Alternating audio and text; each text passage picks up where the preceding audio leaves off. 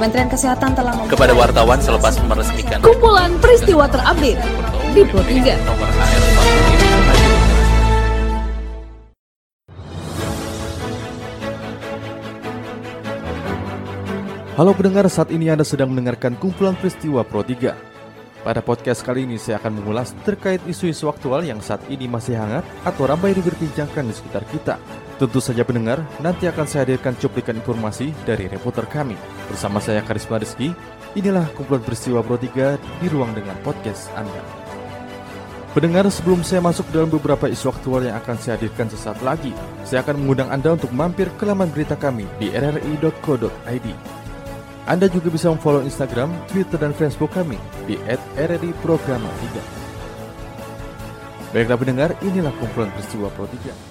Berita pertama pendengar, persentase kasus aktif di Indonesia terus menurun dan berada di bawah dunia atau lebih rendah sekitar empat kali lipat dibandingkan negara dengan kasus aktif tertinggi seperti Amerika Serikat yang mencapai 20,63 persen.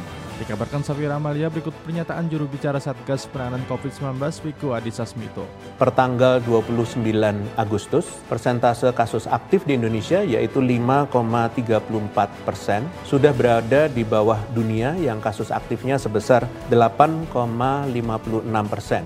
Jika dibandingkan dengan negara-negara dengan kasus aktif tertinggi seperti Amerika Serikat dengan kasus aktif 20,63 persen dan Inggris 17,72 persen, persentase kasus aktif di Indonesia masih lebih rendah sekitar empat kali lipat. Kemudian apabila disandingkan dengan negara-negara di Asia seperti Jepang dengan kasus aktif 17 persen dan Malaysia 15,4 persen, kasus aktif di Indonesia lebih rendah tiga kali lipat. Kepala Staf Kepresidenan Muldoko resmi melaporkan sejumlah nama dari Indonesia Corruption Watch atau ICW terkait polemik promosi ivermectin. Dalam keterangan pers, Muldoko mengatakan pihaknya telah memberikan kesempatan kepada ICW untuk menyampaikan klarifikasi dan meminta maaf melalui somasi sebanyak tiga kali, namun tidak dipenuhi. Muldoko mengatakan jika fitnah dibiarkan maka akan merusak nama baiknya dan keluarga. Saya sudah memberikan kemudahan dengan sabar saya berikan kesempatan sampai tiga kali dan tidak menunjukkan itikat baik untuk memklarifikasi dengan baik. Dan minta maaf. Teman-teman sekalian dengan dasar seperti itu saya akan melanjutkan untuk melaporkan.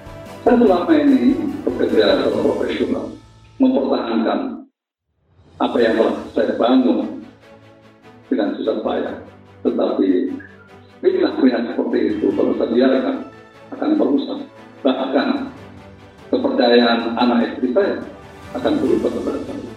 Anda minta maaf, klarifikasi, cabut pernyataan, selesai. Tapi kalau itu harus tidak Anda lakukan, saya harus lapor polisi. Sementara itu, pengacara Muldoko Otto Hasibuan mengungkap sejumlah nama yang bakal dilaporkan di antaranya adalah peneliti ICW Egi Prima Yoga. Mereka dianggap melakukan penyemaran nama baik melalui media elektronik. Tentunya karena secara tegas, pertama yang kami laporkan itu tentunya adalah saudara Egi ya karena dia yang secara resmi menyatakan secara verbal melalui YouTube. Kedua, Egi dan juga saudara Miftah, Miftah ya, yang membuat uh, apa uh, apa siaran pers melalui websitenya ICW. Jadi kedua ini yang akan kita laporkan. Nanti dalam perkembangannya apakah pihak-pihak lain ada yang terlibat dari pihak sana, tentunya nanti kita lihat dalam perkembangan kasusnya.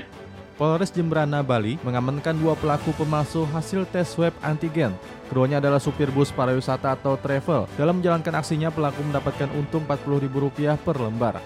Dari Singaraja dilaporkan Tris Januartini, berikut keterangan Kasat Reskrim Polres Jembrana AKP M. Reza Pranata. Uh, setelah dilakukan validasi, uh, ternyata uh, dicek barcode hasil barcode tidak menunjukkan seperti sesuai yang mana ter tercantum dalam klinik anugerah. Kemudian uh, dari tim melaksanakan penyelidikan, melakukan interogasi terhadap sopir uh, atas nama Heri dan Yusron. Uh, ternyata hasil rapid test tersebut didapatkan uh, dari temannya yang bernama Agus di Banyuwangi. Para pendengar, informasi tadi sekaligus mengakhiri perjumpaan kita pada podcast edisi hari ini. Anda juga bisa mendengarkan podcast edisi hari ini di Spotify dengan hanya mengetik Pro 3 RRI di kolom pencarian Anda. Dan pendengar tetaplah menjaga jarak dan ikuti selalu protokol kesehatan.